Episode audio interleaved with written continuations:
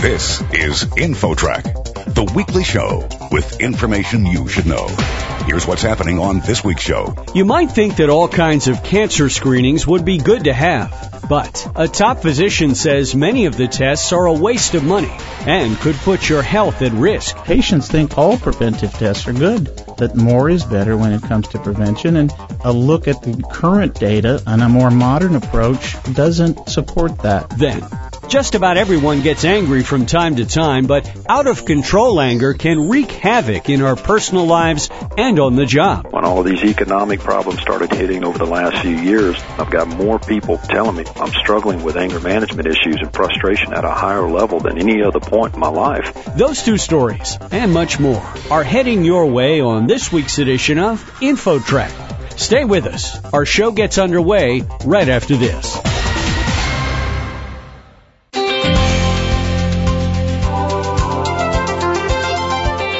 InfoTrack, the weekly show with information you should know. Here's your host, Chris Whitting.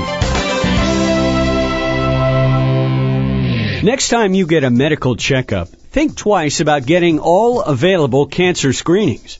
Our next guest says many are wasteful and could harm your health. With more, here's InfoTrack's Roy Mackey. Roy? Thanks, Chris. Our guest is Dr. John Santa, MD, Director of the Consumer Reports Health Ratings Center, and they recently issued a report titled Save Your Life Three Cancer Tests You Need Plus Eight You Don't. Dr. Santa will get to those tests in just a moment, but you evaluated 11 cancer screenings. What was your criteria for deciding which of those tests were worthwhile and which ones were not? Well, we started with the systematic evidence-based reviews that come from the U.S. Preventive Services Task Force. We then looked to see whether there was any additional evidence since the task force had looked at it. We looked at how common the disease was, how much it cost to do these screening tests, and then if in any other way the screening test benefited the patient beyond detecting cancer, and putting all that together came up with our own rating of the test. A lot of these tests are ones that people will recognize and are commonly used. Why have some of these screenings been oversold to the public? In some cases, it's good business. And, and in fact, one of our concerns and the reason why we did this story was we're consumer reports. We get worried when we see big business influencing a consumer market. We get concerned when we see advertising. For example, it bothered us to hear that there were uh, mobile vans doing prostate screening and mammography parties in which, you know, one might experience social pressure to get a screening test that had pros and cons. We think these are decisions that should be made by informed patients who've had a chance to look at all the pros and cons and then have a conversation with a physician who provides their sense of the risks and the benefits.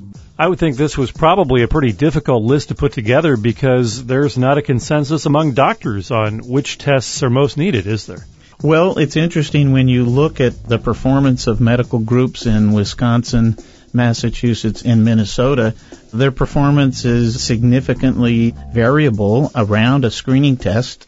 A colonoscopy and flexible sigmoidoscopy or testing for stool in the blood for colon cancer in some cases, groups were doing the right thing 90% of the time, and in other cases, as low as 40% or lower. So you're right. The doctors, even for the clear cut good tests, are not getting it done all the time. You just touched on it there. One thing interesting in your report is that there are some geographical differences. I'm sad to say that when it comes to healthcare, there's variation virtually everywhere on almost everything. We know from research done many years ago that on average it takes the healthcare system 17 years to get it right.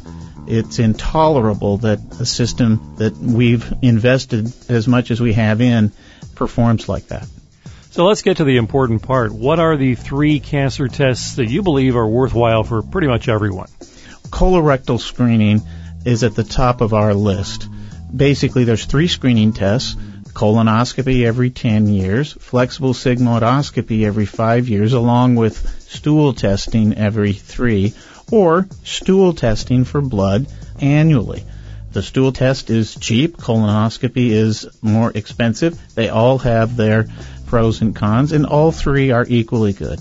Mammography for breast cancer, especially in women 50 to 75 years old, is a good test, saves lives, does result in some false positives. Mammography in women 40 to 50 isn't as good as it is in older women, but it does save some lives. It has a higher false positive rate. And in many cases, we think those women will want to proceed, and they should.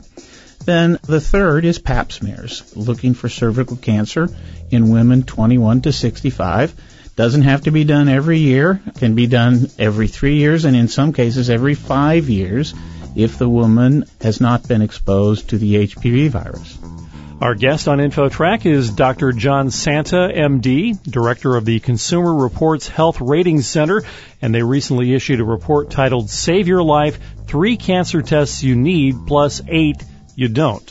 And Dr. Santa, I found it interesting that you found that there are more tests that you don't need than the ones that you do. But let's get to that list of eight tests that you don't recommend.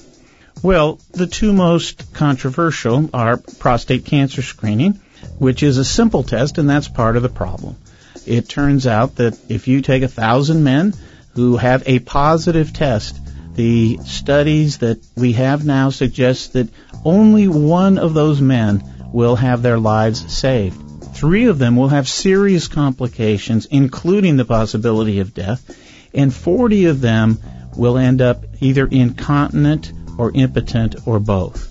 So we don't think that those risks and benefits are favorable to a significant degree. We think men need to think about whether that's a test they want to have before they go down that road. Ovarian cancer screening, two tests, neither of which, even in combination, studies show detect ovarian cancer at a stage early enough to save lives. Then the other six are, I think, less controversial. Screening for bladder cancer with a urine test, again, isn't a common cancer in non-smokers and is not an effective screening test. Chest x-rays or CT scans in lung cancer, again, we're talking about people who are not at high risk. Not a good screening test. If you are 50 to 65 years old and you've smoked cigarettes for 30 years, a CT scan is a good screening test for you, but only that subset of people skin cancer. If you're not in a high risk group for skin cancer, then going to a dermatologist or your doctor and asking him to look you over for skin cancer is not worthwhile. Cancer of the mouth. In smokers, important to look at their mouth, either their dentist or their physician, but if you're not a smoker, having that kind of an exam is very unlikely to result in anything that will be helpful to you. Pancreatic cancer, a very serious cancer. Unfortunately, lots of tests proposed at various times to detect it early. None of them have panned out. And finally, testicular cancer is interesting. It's a less common cancer. It's not something we need to worry about from a screening point of view because treatment is so good that even if you have the disease at a late stage, it can be treated very effectively. One difficult thing for patients is when they're in that doctor's office and he has a laundry list of tests that he says are appropriate for your age. It's hard to face that authority figure, the doctor, and say, well, wait a minute, I don't want to have this test and this test on your list. Well, that's right. And we know from surveys that we did two years ago around heart disease screening that patients think all preventive tests are good that more is better, that more expensive is better when it comes to prevention. And frankly, as our article emphasizes, a look at the current data and a more modern approach doesn't support that. All prevention and all prevention tests aren't good, and some of them can even harm you. And we need to get consumers to approach prevention in, frankly, a more adult way.